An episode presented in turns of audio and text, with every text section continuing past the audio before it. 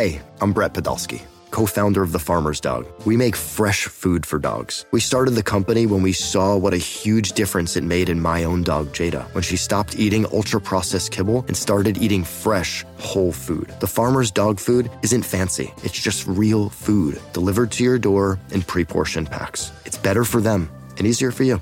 Get 50% off your first box at thefarmersdog.com slash podcast. That's thefarmersdog.com slash podcast.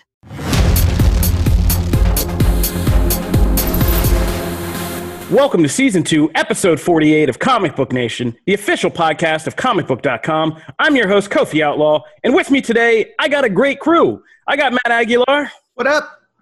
And one of our original Trinity members is back, Mr. Brandon Davis. Hello, everyone. And you've seen him once before, but he's always around. He's one of our uh, fantastic editors, horror gurus, Star Wars gurus. Uh, we need him for a lot of stuff, whatever we need outsourced, basically. Uh, Mr. Patrick Kavanaugh is back with us. What up?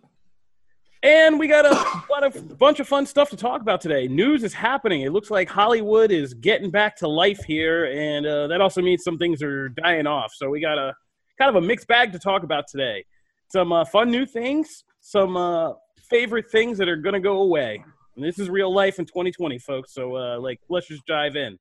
Up first in our news segment, we're going to be talking about a bunch of horror movie delays that uh, Universal just announced a Netflix cancellation that's got people up in arms. A new Batwoman has been found. And if we have some time, we're going to talk a little bit more about what's going on with Comic Con at home. So let's start at the top with that. And plus, Mr. Brandon Davis is here because we're going to review Netflix's The Old Guard, and he's going to tell us how it is. You'll probably be watching it by the time you hear this, but he got to see it early. He got to talk to the cast. So we're going to check in with him. All right, news let's talk about horror. Horror, Patrick, this is your uh, forte, but we just got uh, some. Universal has decided that it is pulling up stakes, and uh, you know they they're getting they're taking a Sony approach. They weren't waiting for any later coronavirus delays anymore. They just kind of felt like the writing's on the wall, and they want their movies to do well. So the big one was, of course, Halloween Kills, which was scheduled for October of this year uh, the sequel to uh, David Gordon Green and Danny McBride's Halloween kind of direct sequel reboot. I don't know what we call these things anymore.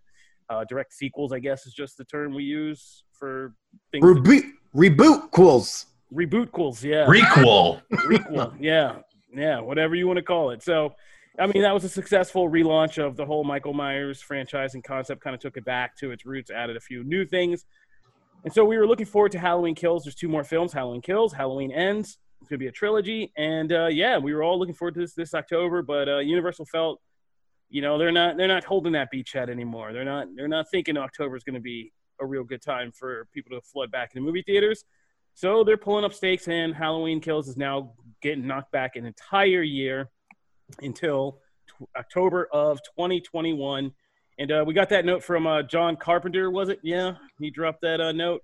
I got confused because we were doing this so fast. But um, along with that, he did give fans just a little caveat in the form of the first Halloween Kills teaser, which was about like 33 seconds or so, which looks like it's from the very opening of the film, uh, presumably. We don't know that for sure, but presumably, which because it basically picks up from the final moments of the previous film, which, spoiler from 2018, but uh, the last film ended with Laurie Strode, Jamie Lee Curtis, kind of luring Michael Myers into her like hobo shack out in the woods, which turned out to be a disguise for a major fire trap she was able to build with spikes and everything. And she basically trapped Michael Myers in a basement, and uh, the place was set rigged to, you know, set on fire and burn him to death. And you know, Laurie, her daughter, and her granddaughter all rode away in the back, you know, truck, uh, presumably headed for medical care because they were pretty beat up and slashed up. Um, and so these first trailer for teaser for Halloween Kills basically picks up right from there, from them in the back of the truck. And as they're kind of driving away from the cottage, they see the excellence of first responders as they are headed towards this burning building to, uh, you know, presumably put out these flames, which we all know is going to end poorly for those poor first responders uh, because, you know, it's Michael Myers, y'all. He's kind of hard to kill, even though he's slow moving. And so you know they'll get there probably in the nick of time do a great job putting out a fire but uh unwittingly unleash a killer again and uh, i thought this was a good teaser like this was actually i mean this is a way to soften the blow when you tell people you have delays of a movie right You just give them a little piece that's going to get them hyped. Uh, yeah, it just looked, it threw you right back in there into the kind of the high tension and emotion. And I love the kind of subtle suggestion they did, just showing you the fire trucks and leaving you to kind of connect the dots. Like, oh crap, like this isn't going to go well, which is a lot of the fun with like with what kind of the winking element of this new Halloween is. They understand we've all seen a lot of slasher films, and they can have a lot more fun with kind of playing with that. But uh, yeah, I thought that was pretty good. Uh, Patrick, what'd you think, and how are you feeling? How are you dealing with uh, Halloween Kills delayed depression today? Well, it's it's interesting because uh, you know obviously the 2018 Halloween is a sequel. There's no doubt about it. But as we say, it's also kind of a reboot in the ways it echoes the original movie. And Halloween Kills is now setting the stage to echo the original Halloween 2 because that Halloween took place the same thing, like the opening scenes were the very end of the original Halloween uh, they go to Haddonfield Memorial Hospital, and that's the big uh, uh, the reveal of Michael Myers being uh, Laurie Strode's brother. So Halloween Kills is clearly setting up to echo the original Halloween sequel, and even the the pumpkin that we see in the very first shot of um, Halloween Kills teaser is the pumpkin from the opening credits of Halloween 2. So like there's all this uh, uh, mirroring, all these echoes of that Halloween 2. But I think what I'm terrified of is Halloween 2 set up the idea of the brother sister component. And if that's what they do with this new one, or they try and create some sort of connection like that, uh, that's going to be uh, pretty disappointing for me uh, because John Carpenter's whole idea was Michael Myers is essentially like this not even an agent of chaos. He just represents this this lurking, looming danger or threat that doesn't yeah, need any sort of was, explanation. Yeah, to go back history, because I'm a big fan of like actual horror history and like what because horror came out in the original horror films that we all now kind of gratuitously love were actually based in real things and like Halloween was and why it was so effective was in the 70s like you know this idea of satanic cults and all this stuff was popping up. And it was this time where the idea of the suburbs you know the safety of the suburbs got shattered. That's like a lot of what the end of once upon a time in hollywood's all about. Like this idea like at the end of the 60s into the 70s this whole idea of these safe neighborhoods the safe world was kind of broken. And michael myers is literally the idea that you could live in the smallest nicest suburban town and some random maniac can just show up one day and, and just tear apart everybody's lives. And yeah and, and that's why he's referred to as the shape you know like it, it's not that he's a killer it's not that he's michael myers it's he's the shape of this could be anybody could be anybody under that mask terrorizing teenagers in this small town. So obviously while i'm disappointed that i have to wait that much longer i think what i'm also disappointed for is that they didn't capitalize on doing like first week of October 2021, Halloween kills. Last week of October 2021, Halloween ends. Like, just separate them by a couple of weeks because we've never really seen a movie series do that before. Like, I know The Matrix, they just did, you know, a, a short amount of time between yeah, six uh, months, right? Between yeah. Reloaded and Revolution, and that was really cool. So I really wish they could have done like next year, October, Michael Myers completely dominating the Halloween cycle, but you know, what are you going to do? Wow. Yeah, I mean, I'm taking a step further because you point out the original Halloween 2 and cool what idea. I'm actually scared about is they're going to do try to kind of refit Halloween 2 the original and Zombie's Halloween 2 because we haven't talked about that component, but the first one ends with a suggestion that there's something going on with Laurie Strode's granddaughter who this is centered around, Allison, um, there's that final shot of her in the truck holding the knife and kind of suggesting that like this legacy of violence could pass to her because of what she's been through and all that stuff. And Rob Zombie's Halloween 2 was uh, uh, what's her name? Scott Scout Ta- like Taylor, whatever her Scout Taylor Taylor yes. Compton. Yes, the Scout Taylor. Let's just I got that part right. Um, yeah, her Laurie Strode is revealed when she finds out he's she's his sister uh, that movie's big climax is she gets warped by Michael Myers mania and, and, becomes like a psycho killer herself. And then they have that knockoff psycho ending where she's you know, sitting there and she's crazy as hell now. Um, and she's a killer. And I'm kind of worried they're going to try to go back for that. And it's like, please, nobody needs to drag that up. Like, please, just leave that alone. Yeah, I, I definitely have faith that uh, David Gordon Green and Danny McBride and Scott Teems, the writers of these uh, upcoming movies and, and the last one as well, that they're sticking with the original core concept of Michael Myers and the shape. But of course, you know, with the last Halloween, they found a way to reference uh, like Season of the Witch, which doesn't even have Michael Myers. So like I know that they have respect and faith for the franchise, but they're not going to do anything just because they feel obligated to. So, so I'm hopeful, but uh, you know, I guess we'll find out in 15 months or so. oh my god. Well, there's uh not to just dig this hole a little deeper, but that wasn't the only year-long delay. Um, the Forever Purge was supposed to come out this summer, and uh, and supposed to be here like any minute, really uh, the next Purge movie, Purge 5, for those who are keeping count. And that also got knocked back a year. Um, and that hurts because I was just like, man, if there was ever a year for a Purge movie, like, this is the one. Yeah. By 2021, I'm yeah. worried that I might not want to go see a Purge movie. I'll be like, yeah, man, I, I lived through 2020. I'm good. Talk about letting all the mar like letting the world do the marketing for you.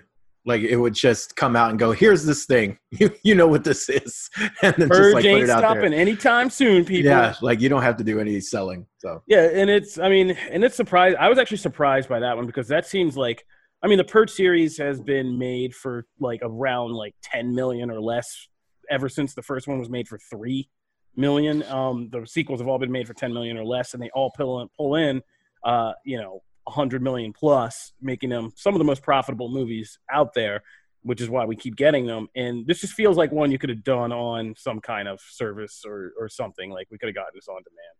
Um, yeah, especially since like no trailers have come out, no posters for it. So like no, this one might be disappointing. Right, but it's it's also like not surprising that I'm sure if you told someone, "Hey, guess what? They're delaying the Purge 5 by a year," the reaction would be, there's a new purge coming out you know? I like, mean i'm it, not gonna lie that's what i thought when i saw the layout. Exactly. I was, like, I was, like, I forgot it was coming. Like yeah it, yeah. so. So so i don't know if that's because they don't have faith in this one or if you, you know like i don't know what it is that you know this was announced last year or so that there was another purge. There's been no marketing. They haven't even like put out a press blast of it's officially called the forever purge yeah, it's I didn't always, know I did this article. yeah, it's it's always been buried in you know the fourth paragraph of some variety you know uh, uh, type of type of story. So yeah, I don't know why they're burying it, but uh, you know maybe this means they well, have a year to a, make it better. They haven't. I mean, it hasn't been a good year for the Purge. The TV series got canceled, so yeah. you really liked that too. I did. I did like the TV. I like the TV show a lot. I was a fan. But um, yeah, I mean, I like the Purge. You know me. I'm not. A, it's never a secret. But uh, yeah, this is a weird one. So you're gonna keep an eye on that. And last but not least, Candyman was also delayed, but it's not a killer delay. At least it's the first delay. uh, yeah, so it's being pushed back from September to October 16th. So it's the canary in the coal mine, essentially. Not too bad. Yeah, it, and it's it's just tough, and I totally understand where these studios are coming from. That they want these movies to go out, they want people to see these movies, but uh, you know, July 9th, movie theaters are not open. like, I don't understand. There's no precedent of well, maybe October will be fine. Well, maybe December. Well, maybe 2022 will be fine. Like there's there's no signal of when these movies will be able to open wide. So it, it really just seems like they're you know uh, uh, the band on the Titanic where they're just like well, we're doing our best, but this could uh, you know blow up in our faces. So Yep, it's going to be real interesting. So we'll keep an eye on all of that. That's what's going on in horror. Oh, no, we're not done with horror. That's just uh, adult horror. Let's move on to teen horror. So on the Netflix side of thing, uh, Brandon was pretty kind of torn up about this one. The Chilling Adventures of Sabrina has been canceled, BD. And, I haven't slept in a week. Uh, I know, man, but it's 2020, and, and we've learned to we've we've had to have deeper resolve than this. But uh, yeah, the chilling adventures of Sabrina, the uh, Sabrina the Witch reboot that was uh, kind of a I don't know how to describe it. it was a big hit, cult hit, however you want to describe it on Netflix. It's gonna drop season four, but that's gonna be it. Patrick, you were also as our horror expert, the person we forced to watch this. Uh, no, I I'm kidding. No, please don't send me like it, yeah. I don't want any hexes from Sabrina fans. I'm I'm kidding. I was thrilled about how they approached the series. I kind of liked it, and I like the Mad Men actress getting that role. And so, like, yeah, I'm I'm not like gleeful about this in any way. But uh, Patrick, yeah, take us through what's going on with this show. I mean, shortly, uh, shortly after the first season premiered, they said, "Hey, we're we're renewing this through four seasons." So that definitely for a Netflix series, when you're always like, "Oh, this one season came out. When are we going to hear about season two? Like to get renewed that far uh, ahead of time for that long, like that's impressive and shows that they had a lot of faith in it. Um, yeah, like you said, Kiernan Shipka uh, the the actress. People love her, and understandably so. Whether it be from Mad Men, uh, she's great in this this horror film with Emma Roberts, uh, the Black Coat's daughter, which I think is on Netflix. Like she loves horror, so this seemed like a perfect fit. But it's about a teenaged witch, so you can only have this series last for so long. You can't have her go off to college or become an adult because then it's a completely different series and also it's again with netflix it's not like it got canceled after the third season and they had plans for the fourth it's more Yeah. just they're not renewing it like they get to tell what like 32 35 episodes? They had like a christmas holiday special a couple years back. So like it had its run. It's better. I would rather have a show end on a high note instead of just dragging it on forever. Um you know like i'm sure bd would agree that like Don't do it. M- maybe if lost had been it. Oh, wow! Shots fired. Shots fired! I, say, I say this while i'm currently rewatching season two so I, I love lost but still like i would have rather a condensed uh, uh, vision that got to pull off everything it wanted to ended on a high note said its goodbyes and then allowed uh, uh, you know people to just continue to love and support it so Well, Penny's boat should have been. The it makes it makes sense too that like Netflix is more they've shown more of a of a like Nickelodeon esque model to like the way they renew shows. Like Nickelodeon only has shows last for so many years, and then they pretty much pull the plug on all of them. Like it doesn't matter how successful they are or not; they kind of cap it. Um, and Netflix, aside from like Orange Is New Black and maybe like you know one other show, like they really don't tend to go much farther than five to six max. Like that's like Netflix shows don't seem to get nine, ten season things like network traditional network TV, and also they're shorter episode runs anyway. So like this, yeah, I kind of read this as more like, oh, it was they decided to like, hey, tell your story. Here's the whole thing, and then we're gonna kind of move on, as opposed to like it's not performing, cut the cord like that. You know, it it seemed to be more that way. cancel culture. Got And you- somebody else. you look at every uh, Marvel series like Daredevil or Jessica Jones, like all of those are 13 episodes when I think everyone agrees they probably could have been like eight or 10 episodes per season. Max. And, and exactly. Yeah. So it's like Sabrina had eight episode seasons. Stranger Things now is sticking to like eight, nine episode seasons. I, I think the fans would agree. Sure, it sucks that this show's not going to be around anymore, but you'd rather have four seasons of eight episode seasons where you love all of it than Yeah. you know trying to just uh, bleed whatever you can from And it. let's be honest, Netflix can do this now because they they've scored enough of a cult hit with this that like, I mean, isn't there already a comic or something like that Well, this is based on the Comic. on the comics? Yes, but I mean, a comic like haven't they recreated this particular iteration of the mythos yet? Like, Well, this is currently based on the more like Archie horror line that they where it's uh you know like Jughead's a werewolf and Yeah. Veronica's a vampire. This is based on that, and it's the creator of the series wrote that comic. which So the comic is somehow even darker than the show. so my point is like, this is a brand though that can get like the Buffy treatment, right? Like they can basically It- it- keep this thing going if they Yeah, this can this can continue in perpetuity in the comics. Yes. Yeah, so yeah, we're all good. All right. So send your hate mail to Brandon Davis about Sabrina or Lost. Why? Or doesn't hate whatever it. you It's a feel. Sabrina campaign leader. Uh, but uh, now something that's getting not coming back the opposite of going away. We're getting a new Batwoman back. I really stumbled through that without saying the word black, but I managed to do it. But yes, we have a new Batwoman. Ruby Rose left the show. We thought we were going to get a new Kate Kane. Then the then the CW came out and was like, "Nah, son, we're just going to make a new character." And we were all kind of like, eh, "I don't know about that," but uh, yeah. So Bay found a new Batwoman, and uh, we're going to take a break and pay some bills. But when we come back, we'll tell you about the new Batwoman and uh, what's all going on with that. So stay tuned.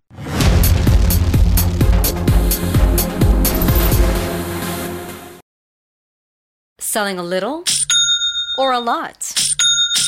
Shopify helps you do your thing, however you cha-ching. Shopify is the global commerce platform that helps you sell at every stage of your business. From the launch your online shop stage, to the first real life store stage, all the way to the did we just hit a million orders stage. Shopify is here to help you grow. Whether you're selling scented soap or offering outdoor outfits, Shopify helps you sell everywhere. From their all in one e commerce platform to their in person POS system, wherever and whatever you're selling, Shopify's got you covered. Shopify helps you turn browsers into buyers with the internet's best converting checkout. 15% better on average compared to other leading commerce platforms. And sell more with less effort thanks to Shopify Magic, your AI powered all star. Shopify powers 10% of all e commerce in the US. And Shopify is the global force behind Allbirds, Rothy's, and Brooklinen, and millions of other entrepreneurs of every size across 175 countries. Plus, Shopify's award winning 24 7 help is there to support your success every step of the way. Because businesses that grow, grow with Shopify. Sign up for a $1 per month trial period at shopify.com slash odyssey podcast, all lowercase. Go to shopify.com slash odyssey podcast now to grow your business, no matter what stage you're in. Shopify.com slash odyssey podcast.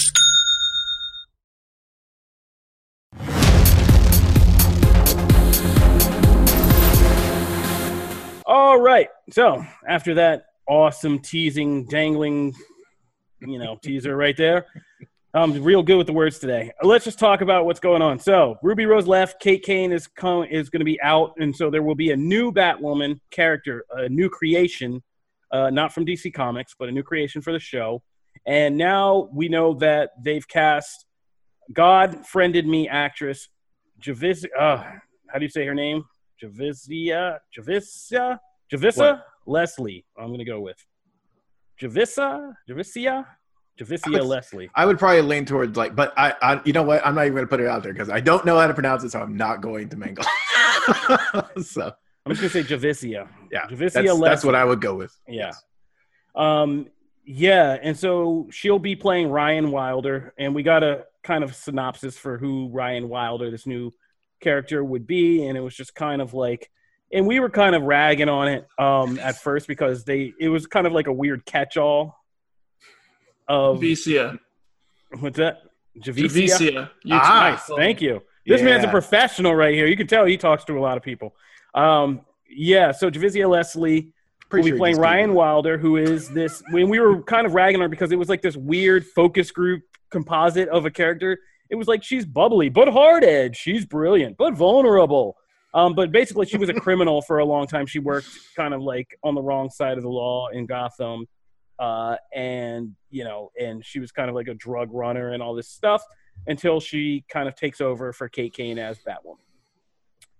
So Javicia Leslie is going to be stepping in to play her, and obviously the big change is this will be a African American Batwoman, which now we're going to have to go through this whole thing, which is not a bad thing, because I mean it's going to be interesting and it, it's going to be kind of cool. And I was not expecting somebody like this to get cast in in this cool in this role after hearing the description of Ryan Wilder, but I'm actually kind of curious about this and to see how this character kind of plays out.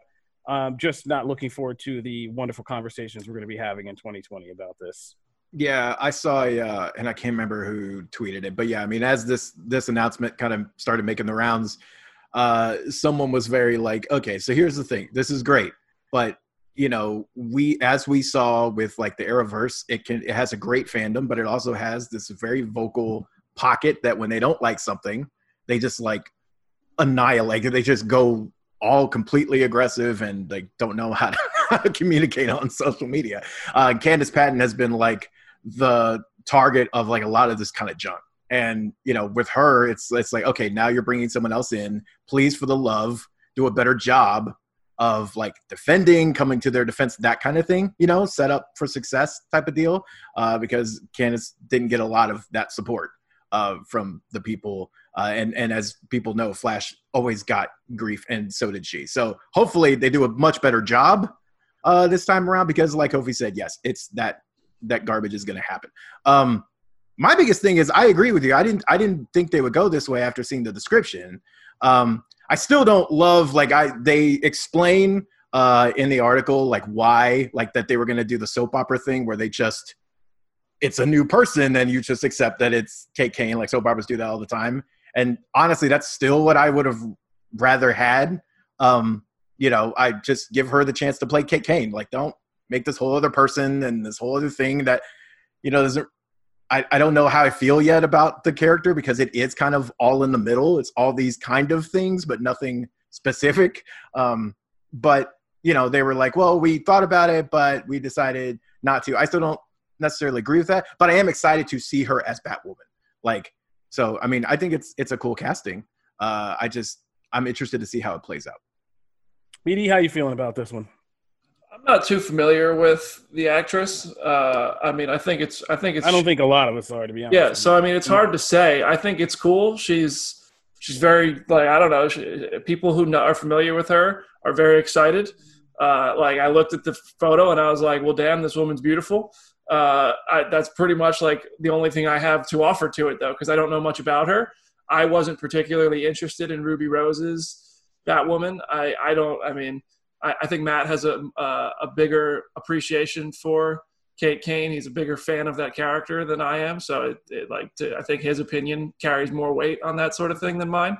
It's cool. I mean, I'm I'm I'm personally more interested to see what they do with a whole new type of character like this than I would have been if it was just like a season two, a normal season two. But I think it's cool. Do you think she's set up for success, or do you think they're just going to set her up and let her die out there and then get that dump truck full of money up to Ruby Rose's house for season three? I mean, it, I don't think Ruby Rose is ever coming back, personally. Uh, that I don't think we'll ever see that happen. But I think you know, it's a CW. There, I don't think they've really have they. Do they have a history of like leaving actors out to dry? Oh yeah. I, I'm gen- Oh, yeah. like I'm genuinely. I, I don't know. No, was no. I mean, I mean, Candace Patton has, in the last, with everything that's gone on between like Me Too and the current protest, she's been one actress you've heard speak up a lot more in recent months, kind of just being more open about not overt things, but like the subtleties of what she's had to deal with. Um, from just you know lack of diverse casting to like Matt said, the backlash to playing these characters like Iris, like Iris West, who were kind of you know who draw out that don't change my character people all over the internet and so and the cw doesn't really step in to moderate that they kind of just let that reach the actors Yeah, they just let them deal with it. I mean, the same thing happened with uh, you know, every time Felicity Wars, was yeah. brought up with in the Arrowverse, and every Oh, yeah. time Olicity was a thing, like uh, and I'm blanking on her name right now. Uh, Rickards. Beth Rickards. yeah, yeah, dealt with that throughout her like almost entire run, especially after they became a couple. And it was just like, oh, go deal with all the, go deal with all the trolls. Here you go. I mean, that's gonna. I, I don't know what a network or studio is supposed to do. The Walking Dead has that. As I mean, you have like Carol and Daryl and Ezekiel fans are like literally sending death threats to each other and being in the in the actors' mentions all the time. I I think it like I personally think ignoring the people who cause that kind of chaos and stupid arguments uh, is the best route because then they like as soon as they feel recognized, like I think that it makes them like it's the highlight of their day, so they keep going. and yeah i hear you but i think the difference with the cw is the cw makes these casting decisions and then doesn't necessarily like follow through on the support Uh, like well, they choose to make iris west somebody who looks like candace patton and then they don't come out and say yo shut up. We chose this because this is this is why, and this is why we want it, and this is like what we're doing here. Like genuine question. This is I'm not I'm not saying I don't believe you. This is a genuine question. Has like Guggenheim or Berlanti or any of the people behind the show ever like support I, I mean, I'm not going to get myself in trouble and say they never have because, like, I'd have to check a lot of interviews. But um, I, I'm just relating to you that there was some rumblings between the actors themselves that they didn't feel Interesting. support. I mean, that's a shame. That's I mean, they shouldn't have to put up with that. Like, and I I mean, I'm sure uh Javicia, I hope I said that right, is going to have to deal with this, and I hope that the people who have put her in this position will defend her and equip her with whatever she needs to combat that and have a successful show. Like, that's frustrating that that happens. in the end, I think I'm just most interested to see uh, her, you know, to learn more about her as a performer and to see what she does with this role and and how it's received. Because, you know, for all the people worrying about comics and stuff, you got to remember Batman TV has created some great characters, like you know, oh, I don't know, Harley Quinn.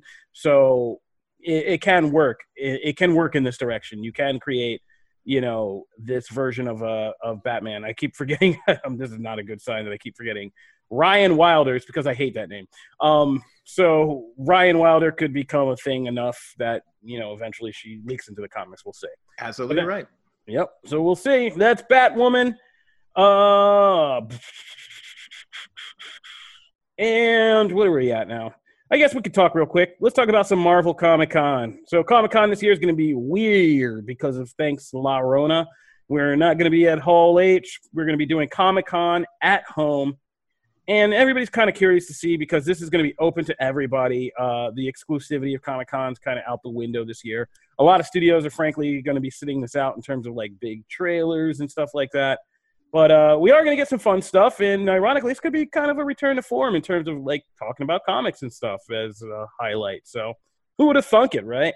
Matt, why don't Yeah. you take us through? We got Marvel Comics coming to uh, Comic Con at home. Tell us what we should be. Should we be looking forward to anything from that, or is it going to be kind of lackluster? Well, so there's there's three Marvel panels uh, that are part of this, which I, I I figure the one Brandon's looking forward to the most is the Disney Plus Marvel six one six. Would I assume that's correct, Brandon? Is that the one you're probably looking forward to the most? Uh, I mean, yeah, Okay, uh, which you know that one's going to be kind of like this Glowing weird like enthusiasm. yeah, I know for real. Uh, this one's going to be kind of a like a walk through Marvel history. and It's going to have different filmmakers involved, but then of course they are going to focus a little bit on Disney Plus as well. Uh, most of the Disney Plus stuff, I wouldn't imagine any giant surprises. Uh, just honestly, because even if they announce it, like they don't know when it's going to come out, like with the way things are right now. So they're probably going to hold on a lot of that stuff. Uh, but I imagine we'll see at least something uh, really interesting, maybe like a new preview of one of the previously announced shows, that kind of thing. Maybe. Let's hope.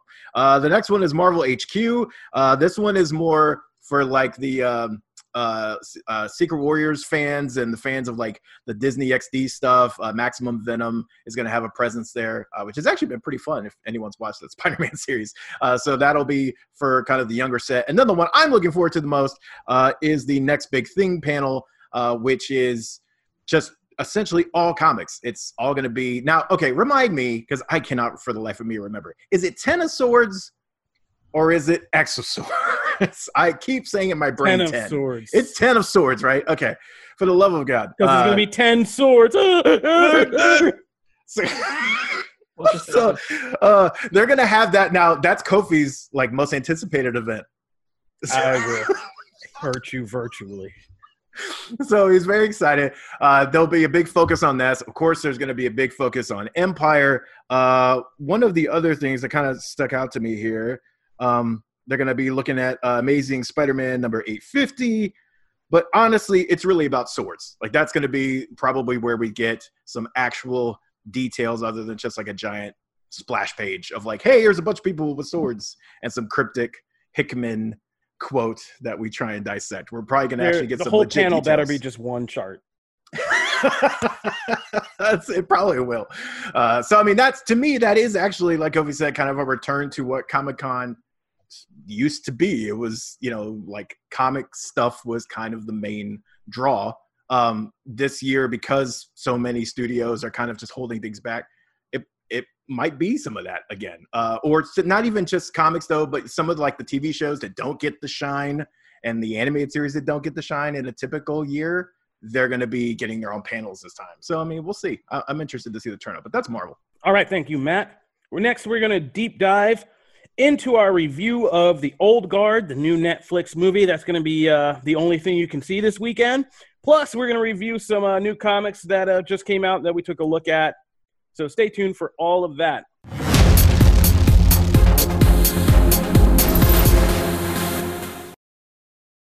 Knowing how to speak and understand a new language can be an invaluable tool when traveling, meeting new friends, or just even to master a new skill. But it's not always simple when you're bogged down by textbooks and structure classes. That's why so many people trust Rosetta Stone. Rosetta Stone is the most trusted language learning program, available on desktop or as an app. It truly immerses you in the language you want to learn, like Spanish, French, Italian, Chinese, and more. You won't just be studying English translations. The Rosetta Stone intuitive process helps you pick up a language naturally, first with words, then phrases, then sentences. Don't put off learning that language. There's no better time than right now to get started. For a very limited time, listeners can get Rosetta Stone's lifetime membership for 50% off. Visit rosettastone.com slash rs10. That's 50% off unlimited access to 25 language courses for the rest of your life. Redeem your 50% off at rosettastone.com slash rs10 today.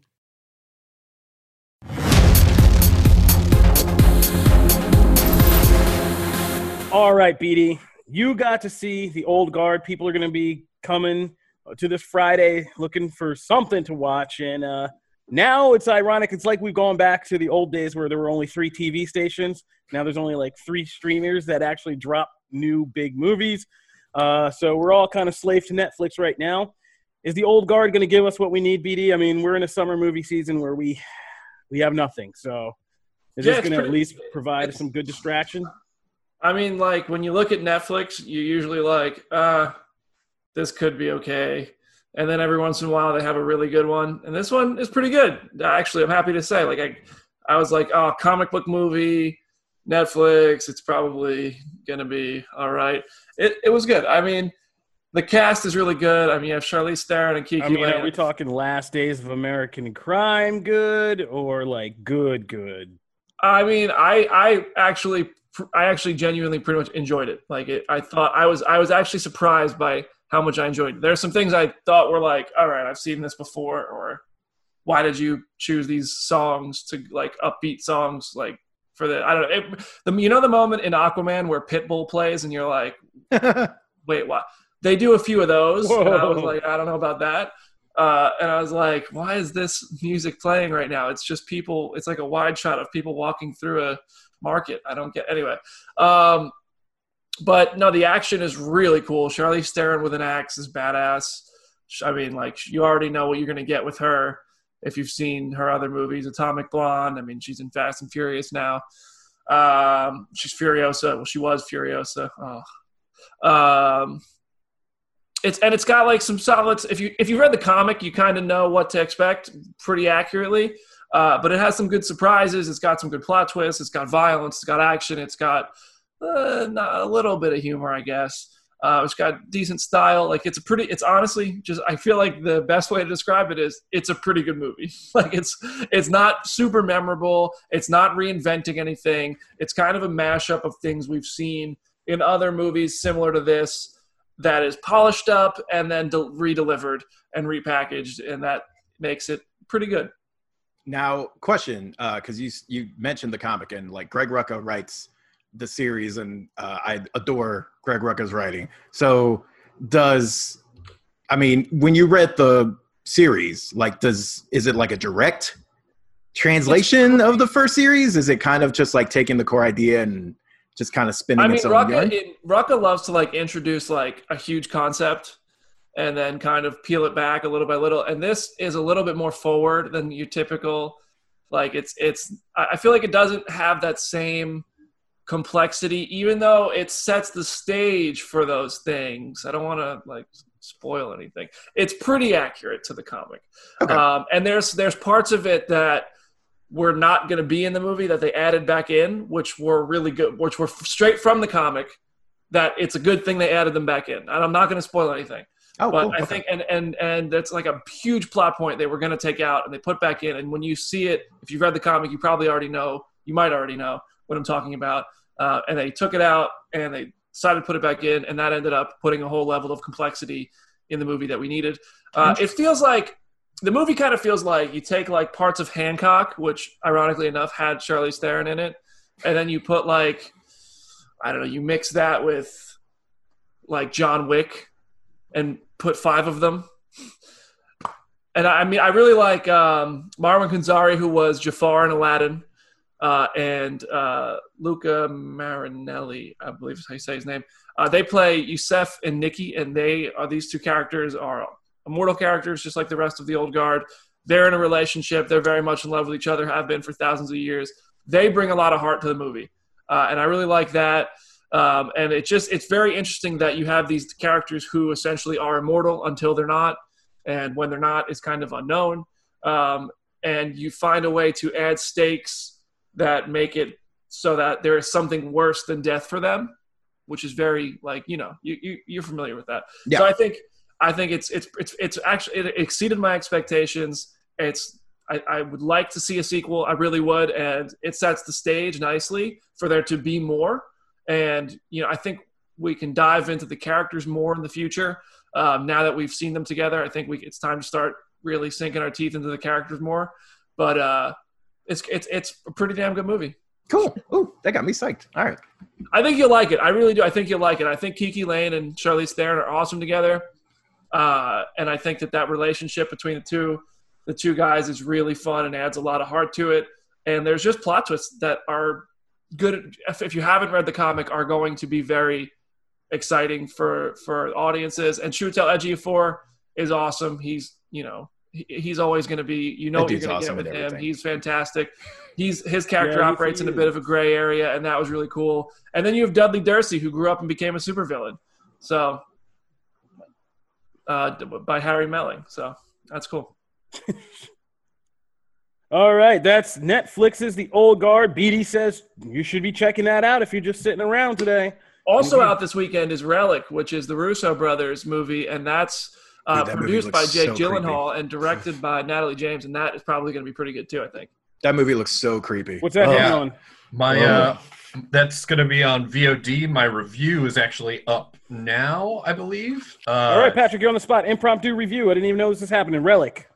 Relic. Uh, it's going to be compared to Hereditary and The Babadook, like those emotionally driven, allegorical horror movies. And uh, yeah, it's about a woman and her daughter going to investigate why the grandmother has kind of gone missing. And then when she does return to her home, people don't know if it's a psychological thing and she's just kind of uh, uh, suffering through dementia or if there are like really creepy things that are going on. And so, yeah, it, it, it's quite good. It's definitely not going to be for everybody. Tons of people are probably going to complain about it because it's not a traditional, you know, it's not Scream or Paranormal Activity or whatever. Like it's again, Hereditary, The Babadook uh, is one of those more emotionally uh, kind of heady philosophical horror movies. But I think it's quite good.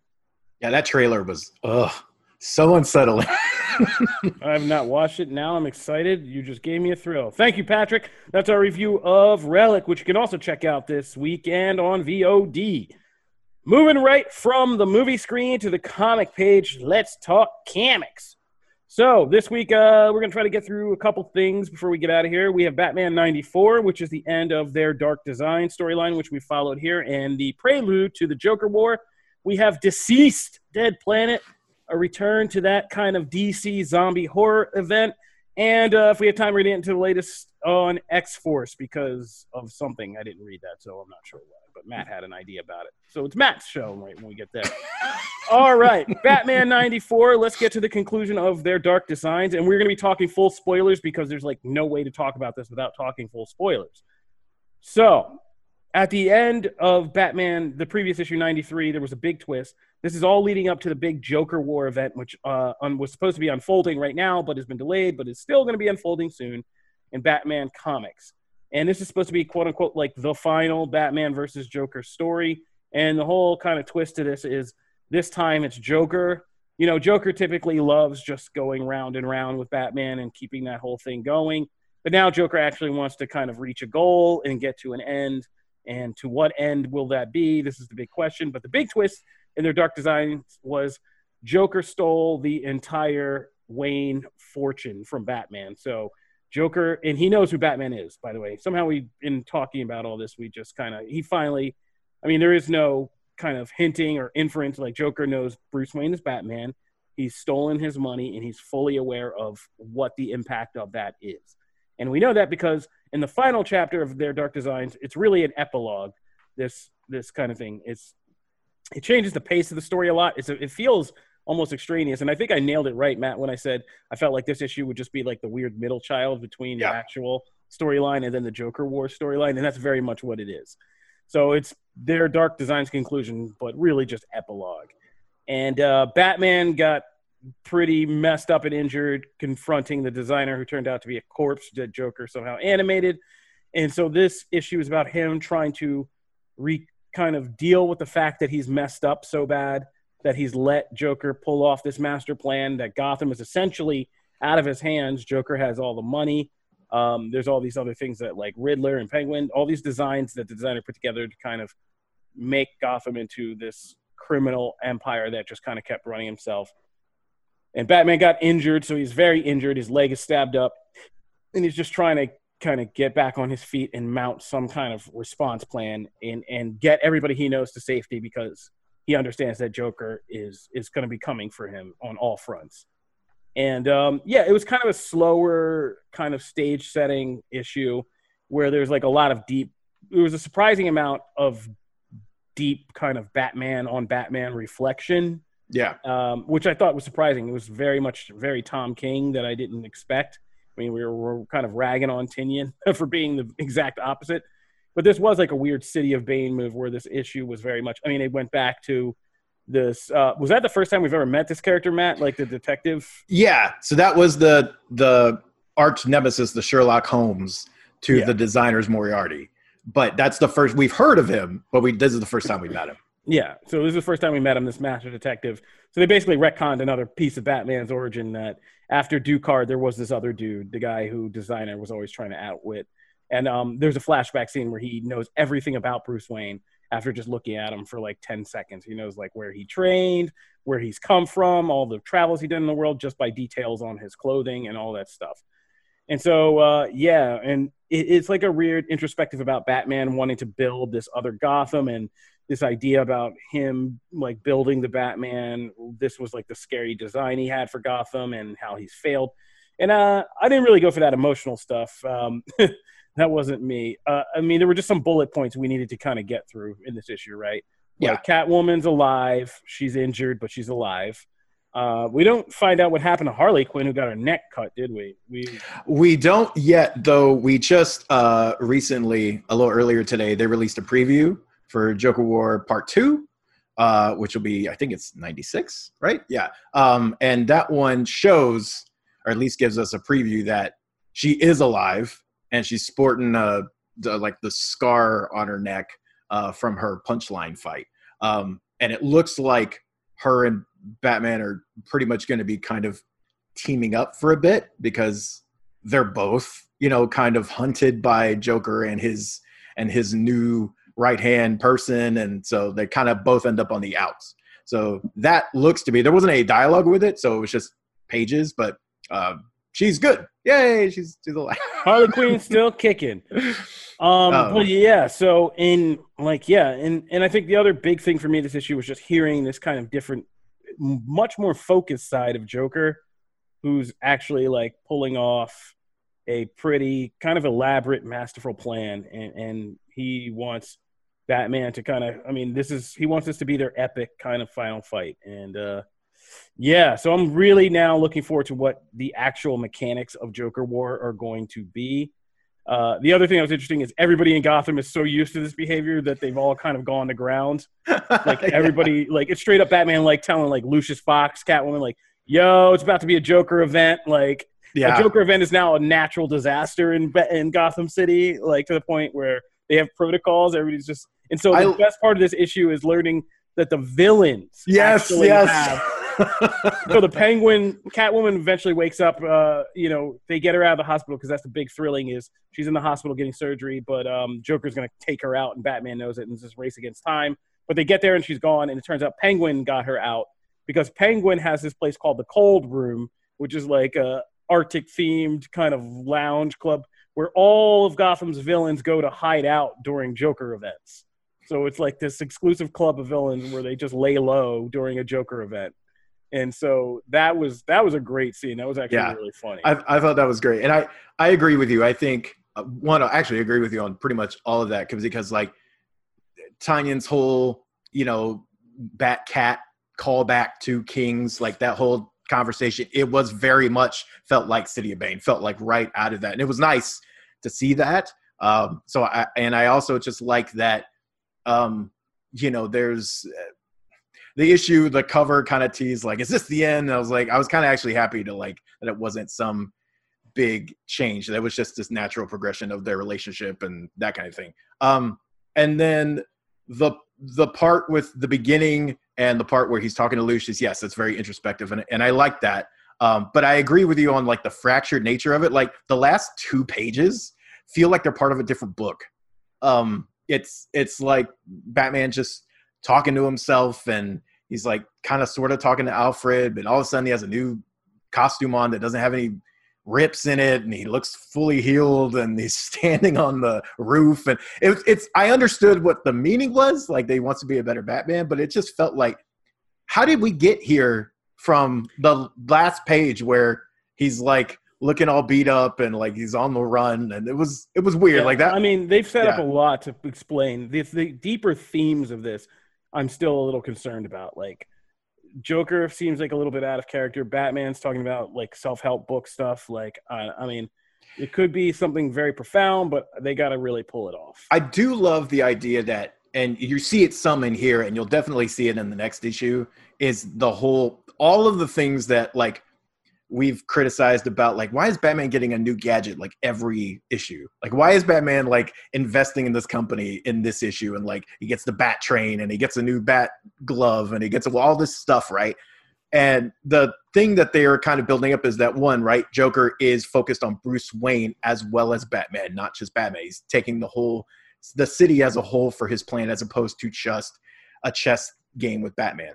And on top of that, he's we're kind of getting down to the core of like who Batman is and and over this run we've seen Batman's reliance on all the gadgets, on all the money, on all the people that he can just hey, make me this, you know, make do this. And and Joker's breaking all that down.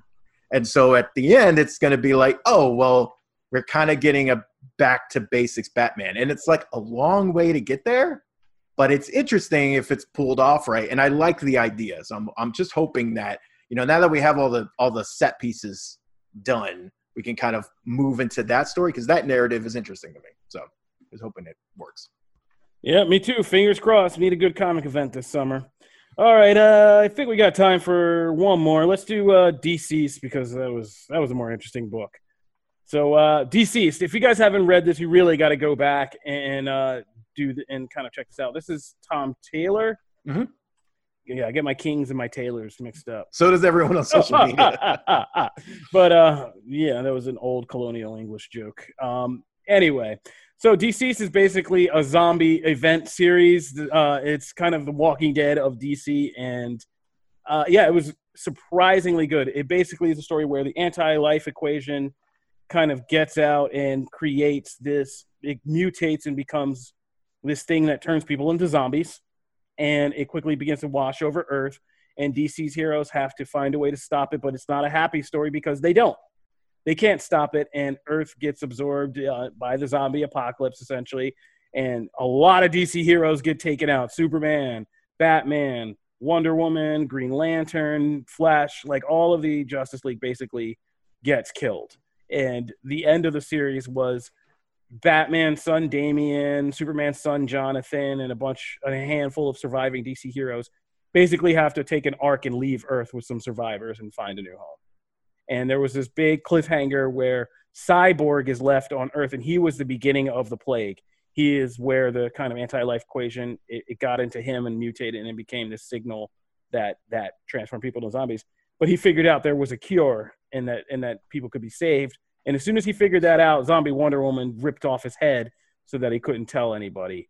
So that was the end of DCeased. Deceased Dead Planet picks up from that ending with Cyborg years later. Earth is basically down, and not all the heroes made it off. So some people are still kind of living on this zombie world and, and living that Walking Dead, Last of Us life. Um, John Constantine being one of them. And like, yeah, it begins with basically Cyborg figuring out that Batman put a tracker in him, and he way to go, jerk Batman. Yeah, jerk Batman put a tracker in him to keep tabs on him, uh, and it's in his severed head, which has been just floating around for five years. Um, you know, and so he can send out a signal to this Justice League that fled Earth to bring them back. And so they, the Justice League on Earth Two, who kind of got off and fled to Earth Two and now lives over there, they basically have to make the dumbest horror movie decision of all, which is do we go back to the planet full of zombies in the scary basement? And it's like, yeah, they got to do it because it's a Justice League and it's Hope, and so they have to go back and revisit Earth. And it goes about as well as you think, you know. So yeah, DCeased. Matt, you were the person who put this on our radar. How you feeling about this next chapter of the story? I uh, I, I'm I love it. Um, I I thought the five year jump was interesting because I didn't see that amount of time because like the way they pitched the series, it seemed like it was just going to pick up, you know, maybe like six months later, that kind of thing. So the fact that like Cyborg's head's just been chilling on the dirt for like five years as he's hunting his system because he's still sentient and his like body's laying over there, but he has no way to grab it. Um, was crazy, and I just thought it was hilarious that even in death, Batman's like complete jerk behavior somehow maybe saved everybody. Um, you know, I, I just thought that was interesting. Um, and I love that the way they reveal, uh, because like the reader knows there's a cure, because of course Cyborg that comes to him at the end of the last series, but like no one else does. So when they finally get to Earth and you see he's trying to communicate, but you know, he's ahead and he's running on very low power, so like he can only get little phrases out. Um, and you're trying to like piece together like what he's saying. And I love that it's Superman who like figures it out, and then is the one that like stops uh, Dinah, who is Black Canary and also Green Lantern, um, after Hal died. Uh, that like it's him that gets in the way, saves Wonder Woman, gets stabbed by this magical sword, and is like, "There's a cure," and that's like where it ends. And it's just a really cool place to end. I also just love the dynamic between John and Damian because like for those who read like Super Sons and have seen in, in some of King's books where they kind of get to interact, they're great together. So seeing them as older, full-on heroes on this planet that they've actually been living relatively like a peaceful life. Like they've enjoyed their place and like Green Arrow is the one talking about like why are we going back and it's hurts so much to see that he's the one that dies uh, a pretty gruesome uh, death here. Uh, so like it's it was it was all the Taylor stuff that I liked, like the John Constantine moment where he's he's having a drink with his dead friend, and so like it's literally a box of ashes, and he just keeps pouring drinks and and having the at the magic bar where like there's hardly anybody anymore.